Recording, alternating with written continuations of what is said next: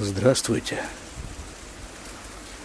19 января 2019 года, что-то около 8 часов вечера, я нахожусь на улице возле двери своего дома, а дом мой, как вы знаете, находится в Израиле, в поселении Бейтель, в 20 минутах езды к северу от Иерусалима. Основная мысль, тревожащая умы жителей Иерусалима и его окрестностей, звучит так. Итапес оло итапес. Речь идет о снеге. Вот уже несколько дней синоптики обещают нам снег в Иерусалиме и его окрестностях. И вот сегодня утром была такая совершенно какая-то замечательная погода, было даже не очень холодно, я бы так сказал. И солнце светило, и ни одного облачка на небе не было. Я работал утром в Иерусалиме, а потом где-то вот после обеда начало сгущаться, сгущаться. И когда я ехал на автобусе домой, то возникла вот такая ситуация, которая бывает иногда в Иерусалиме, это совершенно сказочно, когда небо темнее домов. Дома просто выделяются, светятся на фоне темного неба. И вот это все сгущалось, сгущалось, плюс ветер очень сильный, плюс э, пошел дождь, потом град, потом... И вот слышите, вот это вот, то, что вы слышите, это шуршание снега, который сыплется сверху на наше поселение. Я думаю, в Иерусалиме примерно та же ситуация. Хотя наше поселение находится на высоте 850 метров над уровнем моря, а Иерусалим в среднем на уровне 800 метров над уровнем моря. Но, тем не менее, погода примерно одинаковая. Я думаю, в Иерусалиме сейчас тоже капает, падает снег. А вот это вот самое нитпас, олё нитпас, это как бы вот э, падать-то он падает, но вот будет ли он лежать на земле или не будет? А если он будет лежать на земле, то это значит, что все укрытые, укутанные снегом районы погружаются в белый паралич. Я об этом уже много раз рассказывал в своих выпусках – посвященных вот, это, вот этим и израильским снегопадам. Что Израиль, в принципе, вот к снегу такое отношение. Э, вот забиться в берлогу и замереть. Ничего не работает, автобусы не ездят, машины не ездят, ну, кроме скорой помощи, там, полиция, армия. А все остальное в берлоге. Слышите, как сыпется? О! Ну и, соответственно, на работу в поликлинику, конечно же, никто не идет. А это, как вы понимаете, для меня самый, что ни на есть, красный день самого, что ни на есть, красного календаря. А еще и ветер дует изрядно. Я стою вот здесь вот э, с двух сторон, как бы закрытый домом, сверху закрытый, закрытый небольшой, так, небольшим козырьком крыши, а с третьей стороны там забор такой вот каменный, и, ну и все равно задувает. А снег таки лежит, да, не везде, конечно, пока еще, но он вот буквально, буквально, э, сколько, минут, наверное, 15-20 назад он начал так уже укладываться, так уже не знаю, ребята, я все-таки скучаю по снегу. И не из тех соображений, что я 30 с лишним лет прожил в снегах, в Красноярске. Ну, просто вот нравится мне вот это вот, вот это вот ощущение, когда встаешь утром, смотришь в окно, а все белое. Вся разница в том, что когда в Красноярске смотришь в окно, а оно все белое, то понимаешь, что это на полгода, как минимум. А когда вот здесь все белое, то понимаешь, ну это вот такое развлечение на день, ну максимум на два. Были года, когда три Три дня лежал снег. Но это большая редкость. Так что вот, снег постепенно укладывается. Дай Бог э, ему в этом деле преуспеть до утра. А мы с вами пройдем в рабочее помещение и поговорим о письмах новорожденного. Может быть, за годом год следуют, как Вы слушаете 303 выпуск подкаста «Немного оглянувшись», который публикуется на сайте shlomorade.com. Да, письма новорожденного. Просто я не мог сегодня пропустить э, такое событие, как снег, и начинать э, свой выпуск э, с чего-то другого. Письма новорожденного. 22 письмо.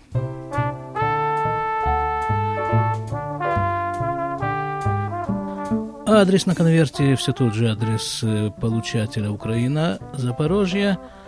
Мой адрес... О, ребята, а вот с моим адресом, я вижу, произошли существенные, просто коренные изменения. Мой адрес звучит так. Шахаль-стрит, 5510, Джерузалем. А это значит, что это мое письмо я уже отправляю из Иерусалима, куда я перебрался после скольки? Ну, скажем, май, июнь, июль, август. Да, четырех месяцев – проживание в сельской местности и работы в сельском хозяйстве. Здорово. Ну, это действительно, это круто было. Потому что я говорил уже, да, у меня как-то сформировалась вот такая мысль. Если я уже живу в Израиле, так почему же не в Иерусалиме? Напомню для тех, кто слушает э, этот выпуск впервые, напомню, что речь идет о, о том, что 20, вот уже скоро, 27 лет назад, как я приехал в Израиль из Красноярска. На первые несколько дней меня при, приютили друзья, а потом я перебрался в кибуц. Четыре месяца я прожил в кибуце, в самом настоящем советском социалистическом кибуце. Не буду особо углубляться в эту тему, поскольку я об этом обо всем уже говорил в соответствующих выпусках. Как я из одного социализма, советского, этого вот самого союза, практически перебрался в другой социализм, в израильский кибуц. Это и был именно тот социализм, о котором так долго говорили большевики. Социализм человек... развитой, да? Это был развитой социализм.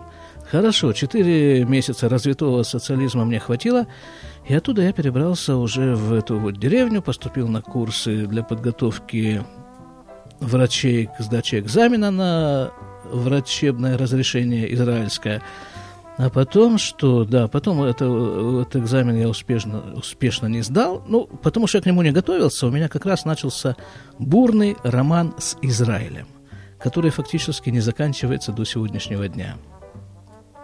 И вот после того, как я не сдал этот экзамен и понял, что врачом мне уже, слава богу, не быть, вот тогда я устроился на работу по месту жительства, если можно так это назвать. То есть жил я там за стенкой с коровами, вот к ним я на работу и устроился, за ними ухаживать. Четыре месяца я этим занимался, коровы, пчелы. А потом вот, э, вот и решил, что пора бы уже куда-нибудь отсюда выпрыгнуть. И выпрыгнул в Иерусалим. А что? Ну, я же был тогда один, без семьи вообще один э, в Израиле, без семьи, без родственников, без никого, попросил друга помочь мне пере, перевести мои нехитрые пожитки в Иерусалим. Загрузили мы все, что у меня было, в его легковую машину, и через полтора часа я уже распаковывал вещички в Иерусалиме. Ну, конечно, предварительно я там договорился с людьми, у них там снял комнату в квартире, которую они тоже снимали, и вот, вот стал жителем Иерусалима. Так, хорошо, посмотрим, о чем же этот новоиспеченный житель Иерусалима пишет. Где у него начало его письма? О, стиль вступления не изменился, надо сказать. «Привет», пишу я, вот тогда, 14 сентября 93 -го года. «Привет», отвечаю я, отсюда, из 19 января 2019 года, засыпанный снегом в поселении Бетель. Привет! С Новым годом, пишу я. Восклицательный знак. Ну да, еврейский Новый год, понятное дело. Завтра наступает, и весь монастырь, если так, э, таково еще существует. Я уже второй раз, если не больше, вспоминаю, упоминаю в письмах про какой-то монастырь, который там у него на Украине. Да, кстати, у него же вот был день рождения буквально неделю назад. Вовка, если ты меня слышишь, я тебя поздравляю. Ты из нашей красноярской компании, если не ошибаюсь, первый как бы распечатывал э, Новый год своим днем рождения. 10 января. То есть тебе первому в нашей компании исполнилось, я не знаю, там 15 лет. А потом уже подтягивались постепенно в течение года мы все остальные.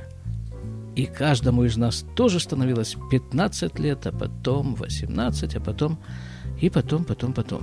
Так вот, со всеми этими годами, которые у нас наступили, я тебя поздравляю. Все было к месту. Надеюсь, что и дальше так будет. Так вот, с Новым годом пишу, продолжаю. Завтра наступает весь, значит, монастырь, поздравляю, э, с 5754 годом, по еврейскому исчислению, да. Передаю отчет израильского филиала. Не знаю, не помню. Просто какой-то игривый такой тон. А в, в чем именно заключается игра, я, я не помню. Вчера подписали таки договор с Ясером Арафатом. Ох, Ясер Арафата уже, не знаю сколько лет, 10-12, как, как его, слава богу, нет. Подписали мы договор о взаимном признании друг друга. А, это ж как раз был договор в Осло. Да, мы это расхлебать не можем до сих пор, эти все взаимные признания друг друга, тогда подписанные. И вот эти теракты, о которых я вам время от времени сообщаю, это все в большой степени результаты этих подписаний. 25 с лишним летней давности. Ну, тогда-то э, хорошо я был зеленый, вот, вот только проклюнулся в Израиле, ничего не соображал, а я не хочу сказать, что сейчас я соображаю намного больше, ну тогда уже совсем. Но не только я, вообще многие люди, которые здесь э, жили, родились, и они-то тоже как-то не соображали, чем это все нам грозит. Ну ладно, продолжаем. Смотрел процедуру подписания по телевизору. Выглядело все препротивно. Козел, пишу, точка. Клинтон, старая небритая лиса – Арафат в таксистской накидке. Ну, таксистская, видимо, потому что в кубиках, да, такая вот она, клетчатая. Арафат в таксистской накидке, Козырев, как примерный десятиклассник на уроке английского языка. ну, видимо, это он таким образом по-английски разговаривал. Э, Козырев это кто? Ну, наверное, кто-то со стороны из России, какой-то соответствующий представитель. Все играются в какие-то исторические игрушки и очень довольны этим занятием. И на этом детском утреннике вдруг присутствуют наши Рабин и Перес. Не знаю, как-то я тут по, опять-таки, по неопытности, скорее, их э, очень сильно выделяю из этой компании.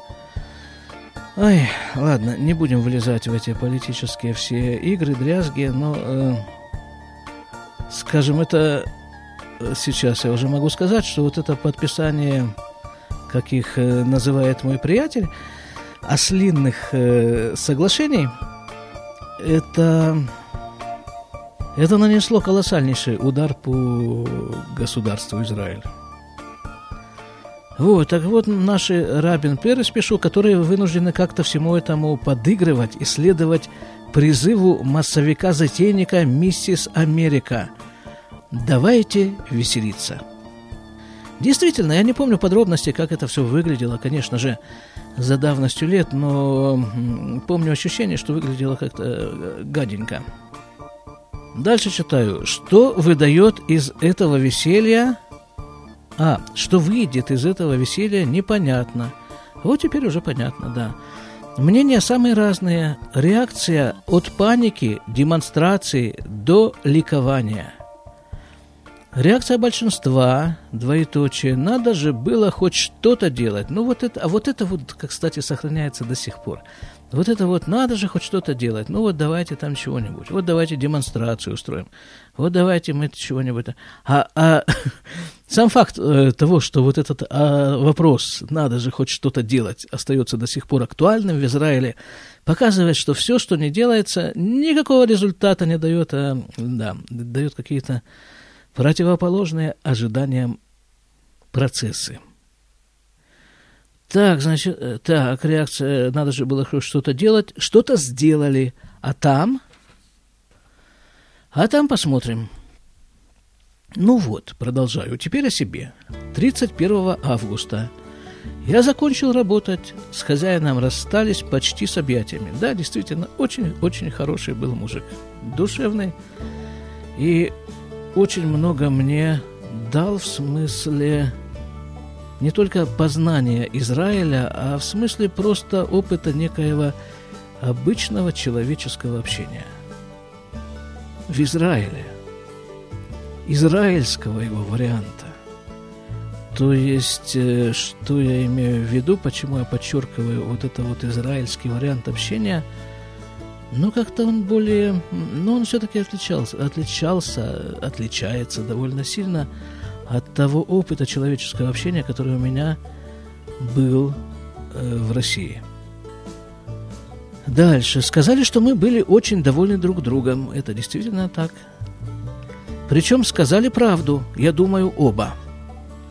Он славный мужик, но пора уже все это заканчивать, а то можно привыкнуть. Серьезное опасение. Действительно, не, вот так я это вспоминаю, я уже несколько раз вот здесь перед микрофоном это вспоминал, что все-таки там было, ну, как-то было здорово. Ну, вот, вот этих вот телят таскать, там какие-то мешки, там эти вот ульи с медом капают, такие вот ящики просто только что из-под пчел, и вот его тащишь, он из него капает мед. Вот это, ну, здорово там было. По каким-то таким ощущениям несравнимо совершенно с тем, что с той тягомотиной, которая на работе сейчас происходит. Дальше, так.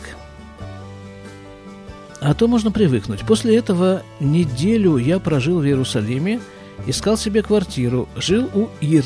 Э, были знакомые, э, были, есть такие две женщины, которых зовут и Ира обеих.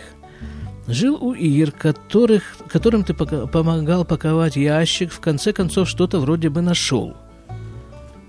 Квартира из двух комнат и холла. Да, вот это та самая квартира, это моя первая квартира в Иерусалиме. Первое жилье мое в Иерусалиме.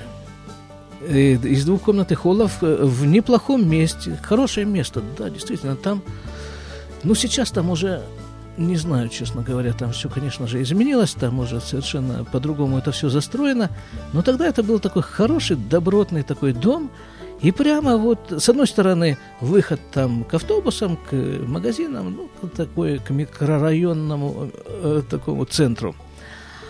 А с другой стороны был лес. Вот просто туда спускаешься вниз, и там лес, там, ну вот э, лес. Олени бегают. И все это как бы по обеим сторонам одного дома, смотря э, из какого выхода ты из него выходишь.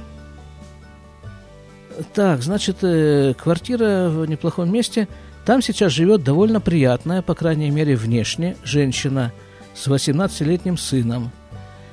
Сделаем такую коммуналку. Одна комната мне, одна им, все остальное общее. Стоит квартира 500 долларов – а, вся квартира. Из них я плачу 200 долларов. Это все в месяц. Э, не знаю, насчет цен мне сложно сейчас оценивать э, те, те цены 25-летней давности.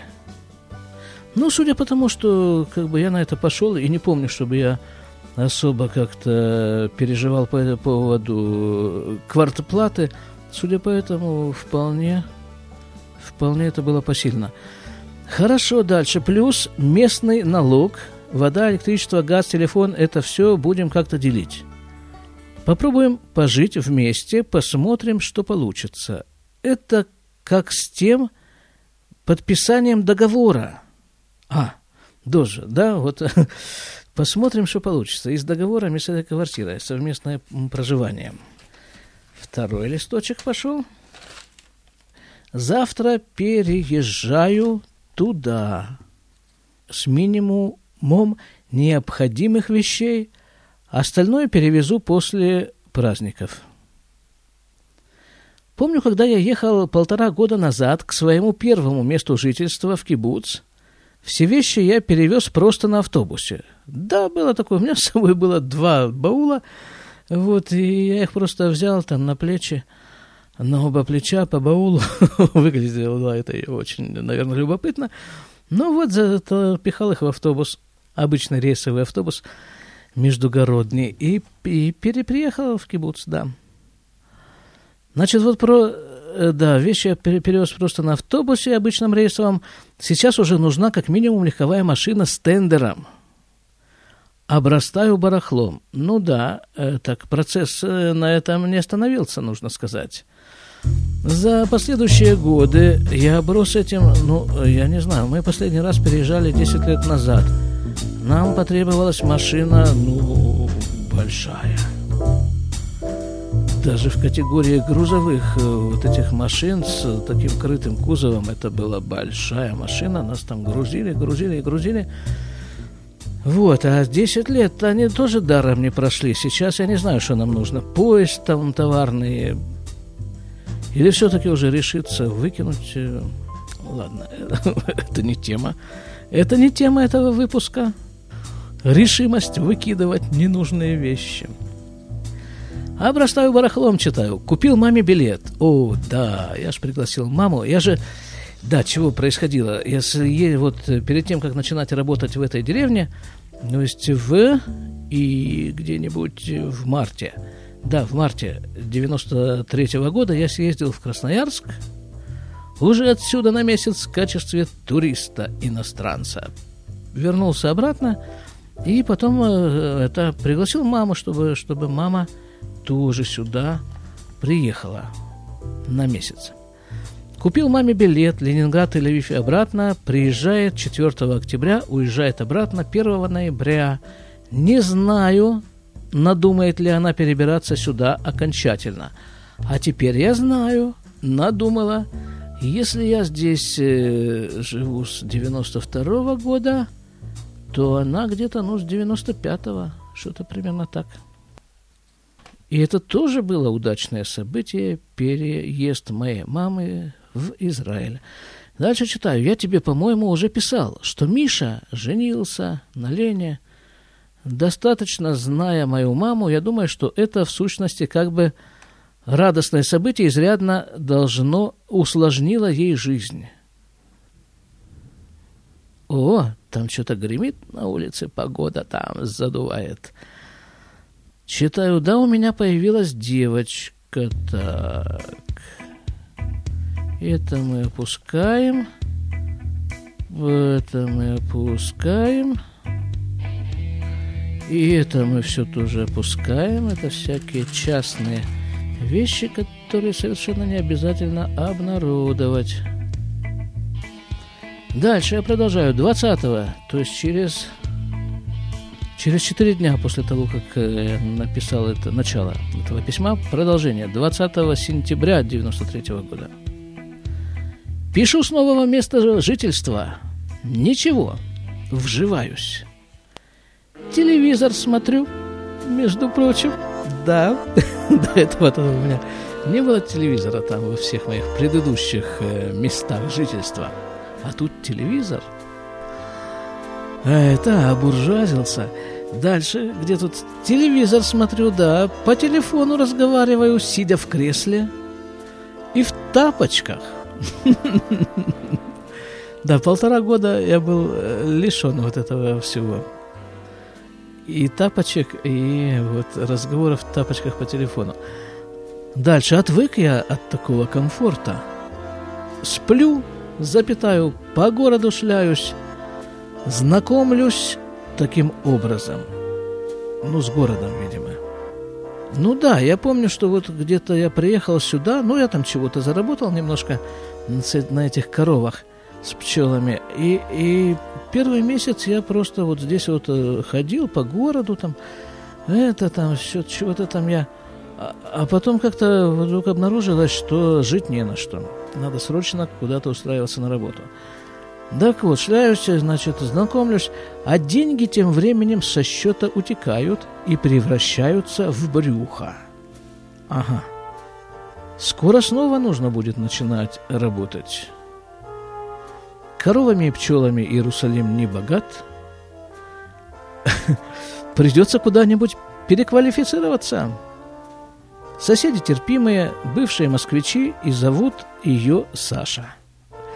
И за свои сорок с небольшим лет она привыкла к такой московской полубогемной жизни и здесь всеми силами пытается сохранить этот наверняка единственно возможный для нее способ существования.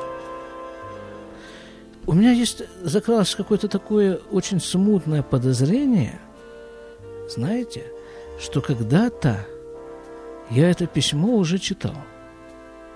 Ребята, если это письмо уже прочитано когда-то, то, ну, извините.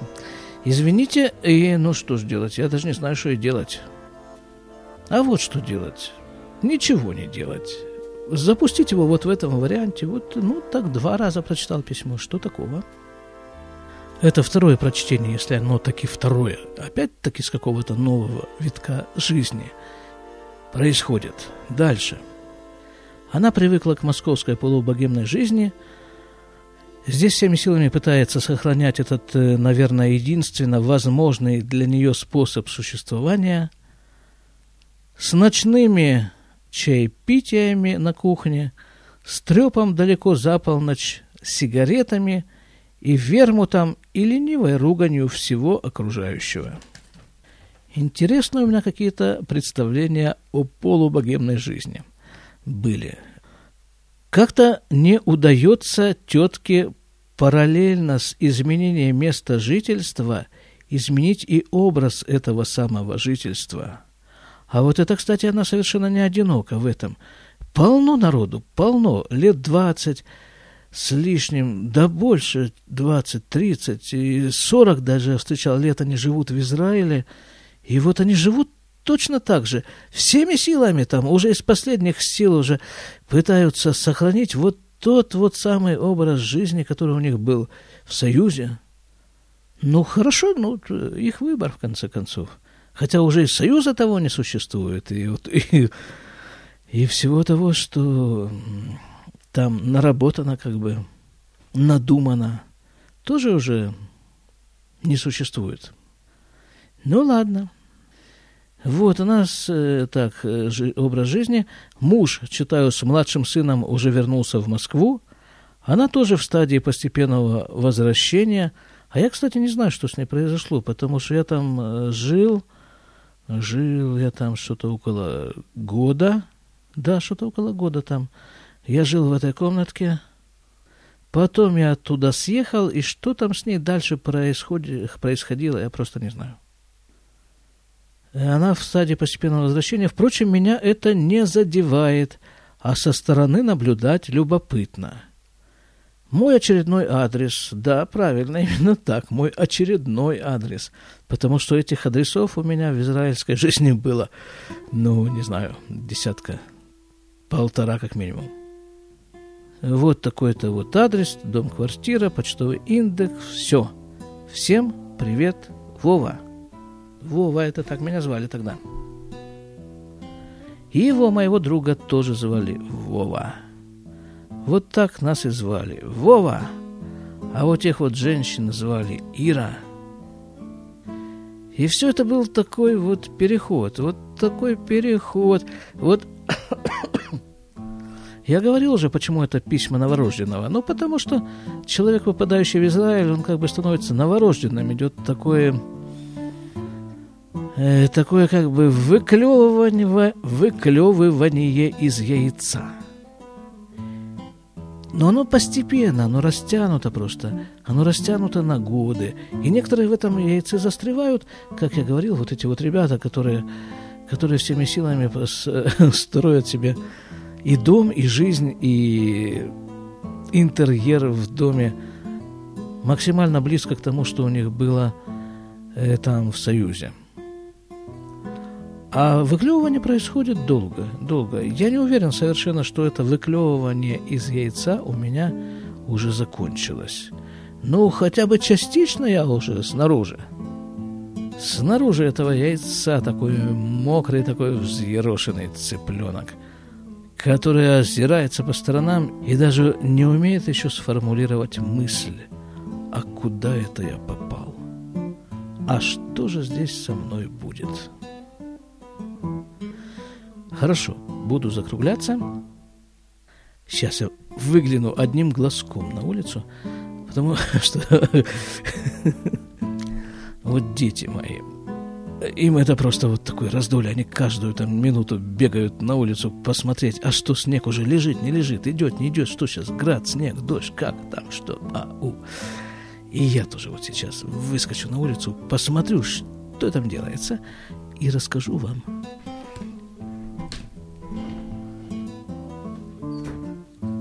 Ха-ха-ха! Лежит снежок-то. Ну, так лежит, относительно лежит. Там трава эта зеленая через него пробивается, там все, но есть, по крайней мере, некоторое общее впечатление снежного покрова. Будем копытами выковыривать из-под снега ягель. Зимуем. Всего вам доброго. До свидания.